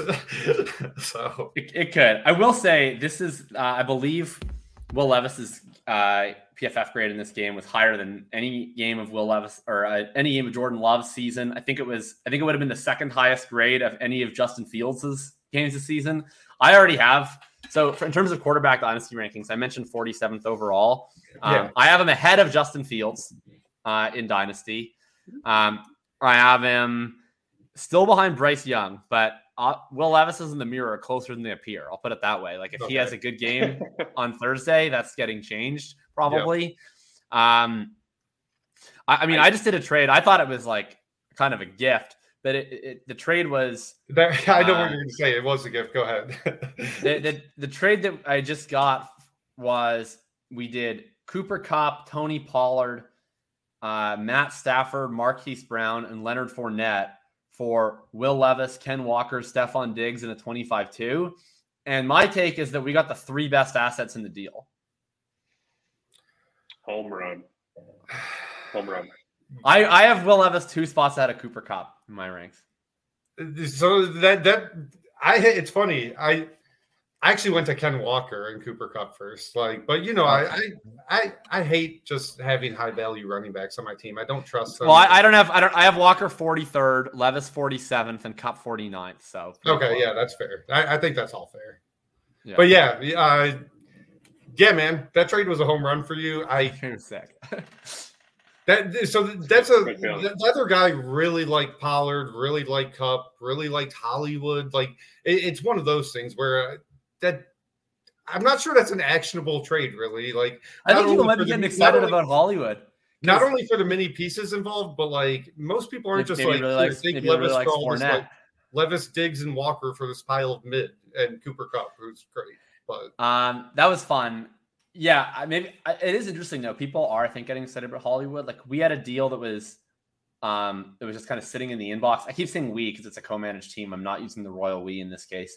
Um, we had an offer for uh, Holly. We're our- we're we're basically blowing up our team. Um, at this point, we we just had some injuries pop up, and our team is like seven and nine or something. We already have an extra first this year. Uh, and we were where we had an offer in our inbox to send out Deebo and Hollywood for a like mid to late 24 1 and 25 2, which we were kind of just like humming and hawing over. And then we ended up getting this other deal done. And then I messaged the other guy back and I was like, oh, like I would still do um, you know, Deebo for the one and maybe we can work on on that or whatever. And he was like, oh, I was actually a lot more into Hollywood than Deebo. And then, you know, you pair that with the deal that just went through. Um, you know, Kyler coming back, maybe people are getting pumped about Hollywood Brown again for the first time in a long time. yeah, I mean, that's fair. I in the off season, I remember asking the group chat, like, because I've I'm been higher on Deebo than almost everyone in the group chat, like for the last couple years. Yeah, Um, I actually have a lot of Deebo shares. yeah, I mean, I had a lot of awesome. Deebo shares until I looked. But uh, well, and uh, you were kind of one of the people that originally changed my mind after his like super breakout season when everybody said like, hey, you know, a lot of that rushing role, et cetera, et cetera, is going to go away. And you're like, yeah, you know what's not going to go away? He's literally one of the best playmakers in the NFL, and he Yeah. still is right now. And I was, my- my point was, like, wrong, De- kind of right. Yeah. D- Deebo, Deebo, and Hollywood, uh, they were valued pretty similarly over the offseason. And Wow, you know, De- De- Deebo started getting hot, and uh, then he got hurt, like he always does. So, like, I, I, I can see why he lost some luster. Makes know? sense.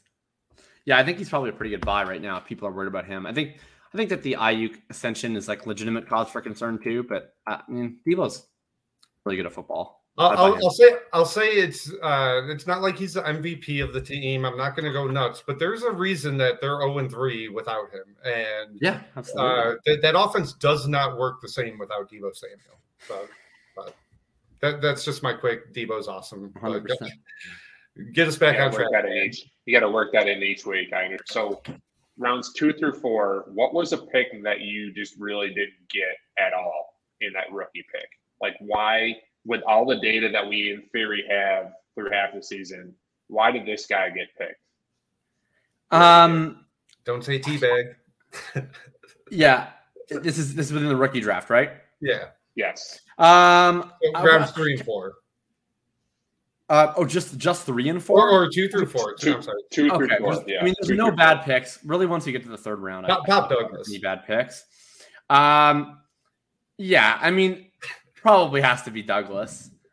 That's fair. um, and I think like it's not it's not like an egregious pick. Like he, I think is a pretty good player, and he's going to have value. And like I bet you're probably wouldn't be surprised if you're starting him in the flex next year.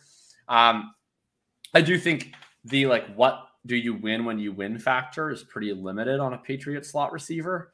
So like I think when you're Yeah. taking like I think when you take Demario Douglas, like Very I- it's, it's, it's a pretty i would say it's an absolute lock that in the five to six picks directly after him there will be a couple that are worse but i would say it's like very s- certain that there will be like a few that it's like oh that was way better also. Like i just think it's a pretty tight band pick to go with demario douglas there but maybe maybe i'm missing the ceiling i i still have like i don't know how many i'm gonna pull up my demario douglas exposure right Every now single person in our group chat is overweight Yeah. on pop because they got them in all the leagues that we're not in together and stuff. like Yeah, I have, I have 11, and I'm not like part of this Douglas Truther Brigade. It, it was just like you and Jake and Mike were like That's great. always talking about him so much that I was like, well, I don't have him in any of these leagues, but I guess I'll add him Yeah. in all my other leagues with these people who like aren't subjected to Demario Yeah. Douglas propaganda. And thank God.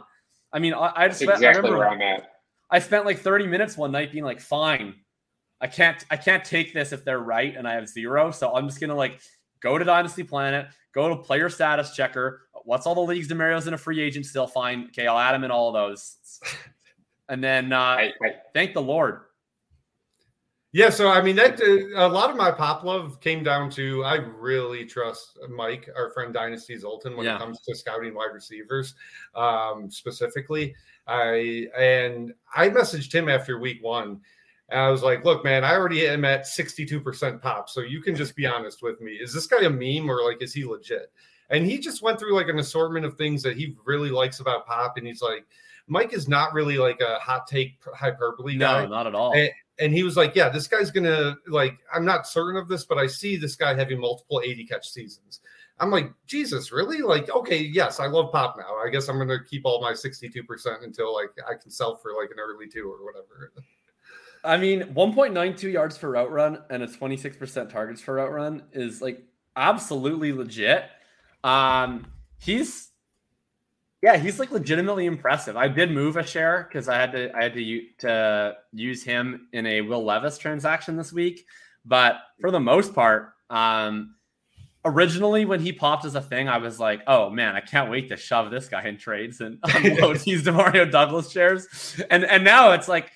I mean, I still will definitely include him if asked to, but my like first offer is no longer going to be like and take Demario Douglas. How about that? Like I I actually do like kind of value him a little bit. yeah, um, it's it's funny how that works, right? That you like you just like give uh throw in and it's all of a sudden that throw in guy is someone that like you're a little more connected to that like this guy has shown promise and uh it's not a bad problem to have Jakob so like i, I yeah i'm not necessarily uh 70, there 75.9 receiving grade by the way so for those keeping track at home the quote unquote magic eraser which is basically any any player that hits 2.0 yards per route run and a 78 plus pff grade like they all just become great, almost regardless of how those things were compiled and what day they were drafted on and all of those things. Like they need to, they, level- need to, they, they, need 200 routes minimum, right? And 200 routes, 200 routes, okay. yeah. So very, but he'll get there. He's at, yeah. uh, he, he is how many? He's at 118. So if he plays oh, the rest of the season in a full role, he's, he's pacing for 200 routes. Um, if you do that, like it's varying levels of good. Like there's, you know, there's Terry McLaurin's on that list, for instance, where it's like, oh, great career or whatever. Um, yeah. Doug Baldwin is on that list, for instance. Um, and then there's like absolute superstars, right? But basically, like if you get onto that list, if you're not at least Terry McLaurin, Doug Baldwin good, you would be the new worst player to hit the magic eraser mark. So we're we're within shouting distance. He's like 0.08 yards per route run and two points of PFF grading from hitting that, which is entirely within range for him. Um, it's like pretty exciting where, you know, and, and I get that, like, look, this is like a rigid cutoff. I'm not saying that we should like value him entirely differently based on if he's at a 77.9 or a 78.1. Yeah. I'm purely just using those metrics to paint a picture in the sense of for a day three guy with a kind of limited role, he's been productive enough to the point where we almost want to start flipping the burden of proof where it's no longer is this guy real? It's like how real and you know how far should we go with it? But he's yeah. not valued anything close to that, right? So right. I, I would actually honestly, I would probably be going out and buying Demario Douglas right now. I actually, I'm talking myself into this at the moment. I need to go send some offers for him. I'm I, am at 62 percent. So uh, if you if, if, you want, if you want to talk, I mean, I, I, I can ship a oh, Douglas out or two. Yeah. All right. Um, yeah. So Pop Douglas, I think, is a fitting way for us to lead this conversation. So, uh, Jakob, was there anything else that you wanted to touch on? Were there any grievances that you wanted to air out? Is there anything that you want to apologize for, maybe um, from earlier? Uh, any any of that stuff? Is there any? Is there any of that out there? Yeah. Can we talk about this pook? Can we talk about sure. this Puka Nacua thing? I mean, yeah. like okay, so to be very clear, all that stuff I was talking about, all these like you know, all these very bullish numbers for um for Pop Douglas, like yeah. Uh to be clear, like Puka is absolutely smashing all of those. So what's his PFF grade though? By the way, I don't know that. Uh, I'm gonna. I don't have the exact. Let me just oh. pull it up. I'll have it in one second. Eighty-three point seven. He's killing. Oh wow! All right. Killing the game. um, eighty-three point seven is yards per route run. I, I it's off the charts. Um, so uh, definitely legitimately excited um, about Puka Nacua. Like he is absolutely a player. It's just an interesting spot where, by the way, um, Rashee Rice is currently over those marks. He's at 79.2 and over two yards per route run. Um, I think he's one of the best buys uh, possible. Um, anyway, um, Puka Nacua. The interesting thing about Puka is like he has obviously been incredibly great. But the one thing that you can't say is that with most of these like unlikely breakouts, the price in year one almost always reflects a like, is this guy for real type price. Yeah. And in Puka's, it just straight up doesn't. Like it's it's just way beyond that at this point. And I, I get the reasons why. And it's interesting because I, I honestly view him like pretty similarly to how I viewed Amon-Ra St. Brown off his rookie year but just the difference in how he's been perceived is so vast where like i was the high guy in every amon-ra st brown conversation you know coming into the off season that year whereas now i'm sort of this puka hater to be clear like i have i had amon-ra st brown i, I checked because someone found a receipt i had amon-ra st brown ranked wide receiver 21 off of his rookie season in, in Dynasty. And that was clearly too low. It was also good enough to make him one of my highest owned players. Yeah, I was going to say, um, he was in the 30s around that time, right? Like 35. Right. Yeah. I have Puka wide receiver 12 and and I and I've been I've been branded as the chief Puka hater. So I, I am actually significantly higher on Puka than St. Brown. It's just that the, the market attitude towards him is totally different. I think where I'm at with Puka is like, look, he has shown definitely enough where like every single player that you're either not 100% sure is good or that you think is pretty old or that you know you don't know if they're ever going to matter like sure take puka over, over all those guys what i don't really understand is like once we get into this sphere of like true thoroughbred options that have demonstrated fantastic talent profiles but have done it in a more traditional way that have done it on a more varied route tree that have done it potentially in more adverse circumstances that have done it in college and have done it for multiple years in the NFL like, why do I have to take Puka over them? Like, wouldn't I just rather have the certainty to me with a Garrett Wilson, with a Chris Olave, with a Jalen Waddle? Like, why why am I taking this bird in the hand and going out for Puka? Like, I, I just I don't I'm just unconvinced, I suppose, by simply the like points per game go burr type argument that Puka's ceiling is actually that much higher than those guys as a player because I just don't think he does as many things well. And maybe I'm wrong on that from watching him. Like, look, I'm, I'm not a film expert in the best of times, but I guarantee you I'm absolutely not a film expert at wide receiver. I think I have somewhat of an eye for running back stuff. Yeah. Um, with with Puka, like maybe I'm missing something. But then again, my question would be like, if he was that good, if he was like Ja'Marr Chase, Justin Jefferson, whatever, like why wasn't you? You couldn't have shown that at BYU. BYU.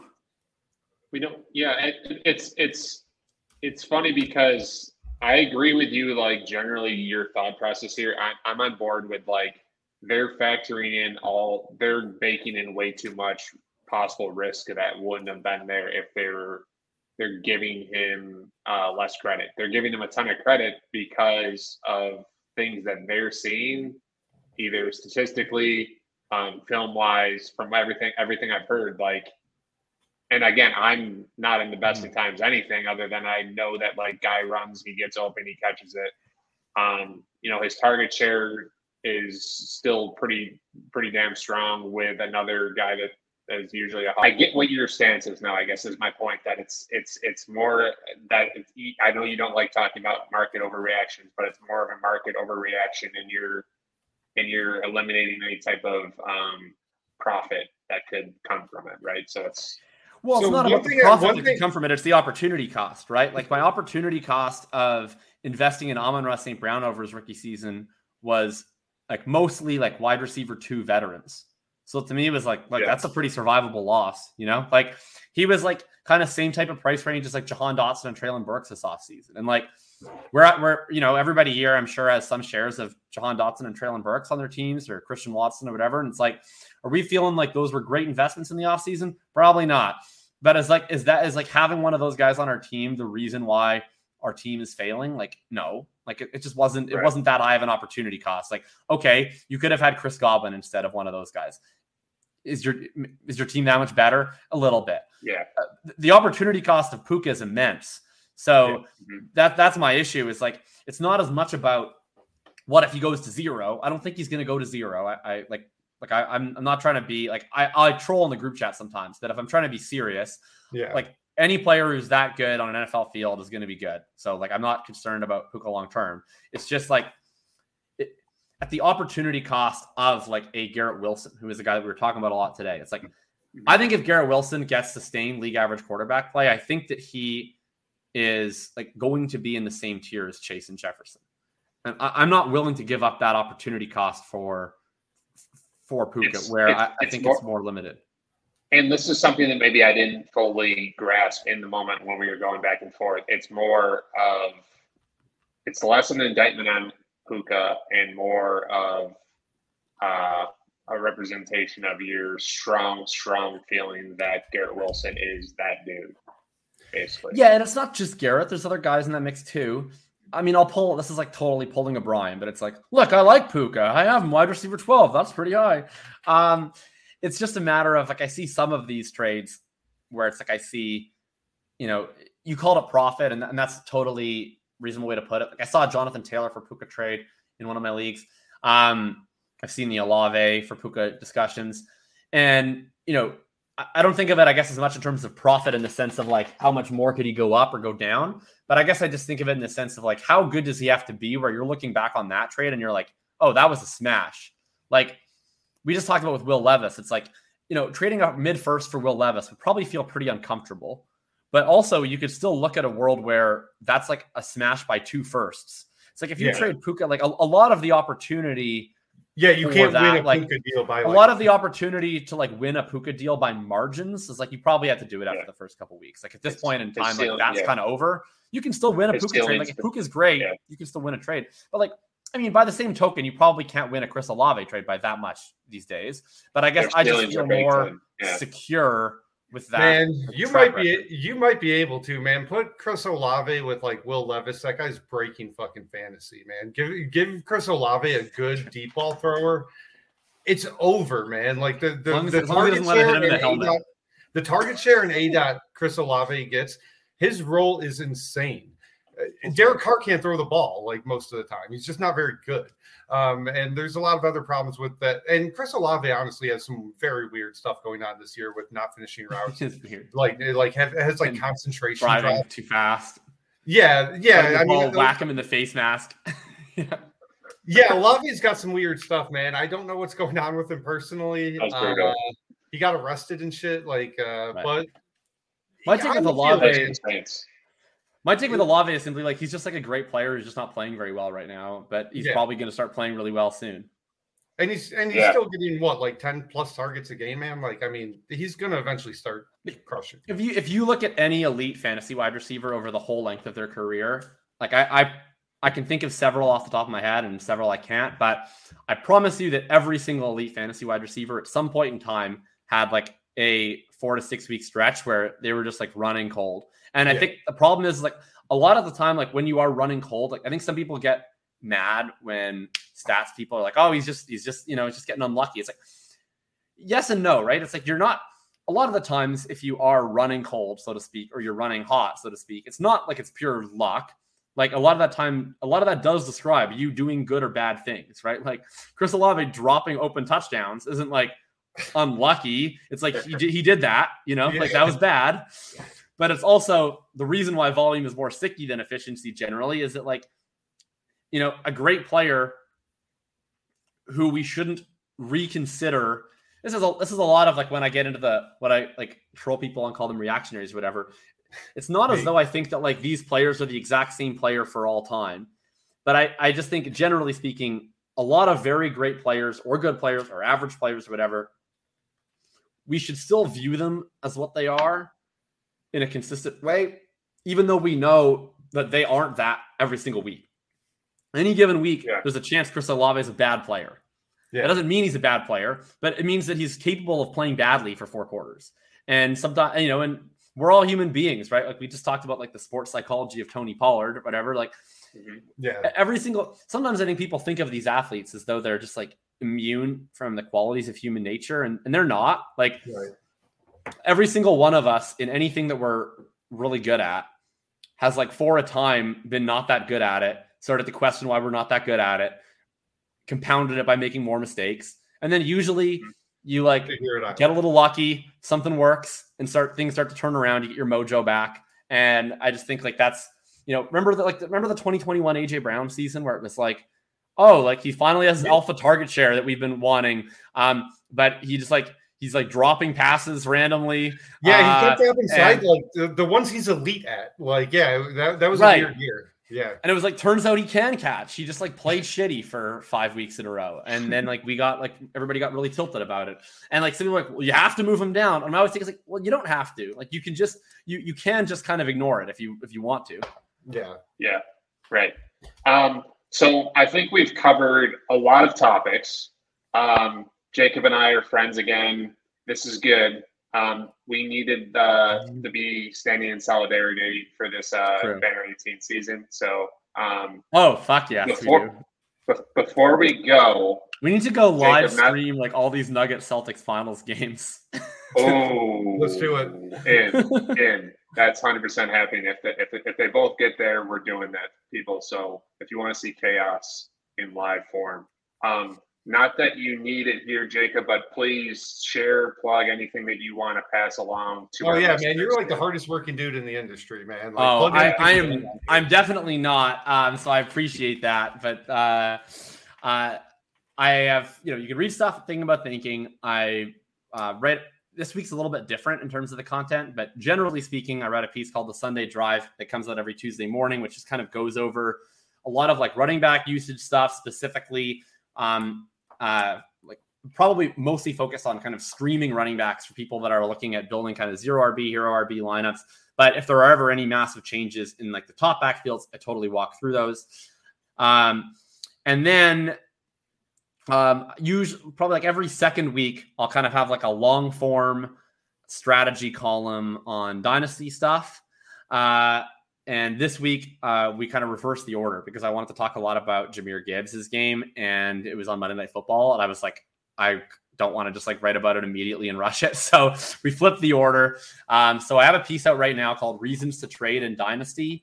Um, and I talk a little bit about like the market stuff. So if you're like one of those people that thinks I talk out of both sides of my mouth when I'm like trashing the market and liking the market, maybe that piece kind of helps communicate where I'm coming from, or maybe it doesn't. You can let me know in the comments. Um, and then I'll have a a kind of slightly altered version of the Sunday drive later this week, where it's going to be there wasn't a whole lot of backfield movement this week, so I'm, I'm not doing the full length column. What I'm going to do is do a pretty big deep dive into the the Lions situation, how great Gibbs was on Monday, what I think is going to happen moving forward.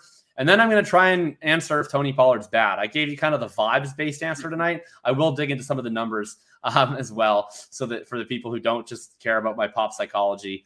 Uh, and I also have a rankings update. So my dynasty rankings, if you check them up on the site, they are all ex- updated as of yesterday. So if he says he's not hardworking, and he lists a thousand. Right, that's things what- yeah, you have to I- check out. So Yeah. that's that's awesome. That's a great plug, Jakob. Um, you're an absolute stud. Uh, before we hop off, I just want to let everyone know if you haven't yet on Twitter, we're market underscore watch one and YouTube Dynasty Market Watch. Uh, three different words. We would love for you to like, comment, subscribe. We're always taking feedback, and we really want to hear from you. We want to make the show uh, centered around you guys and what you want to hear and what you want to talk about. So please, please, please reach out to us. We're always going to be responsive, and we will get that show where it needs to be for you to enjoy as much as possible. So uh, for Brian, for Matt, uh, Jakob sending us out here uh, with that with that green. Um, uh, we Oh, yeah. appreciate you and thanks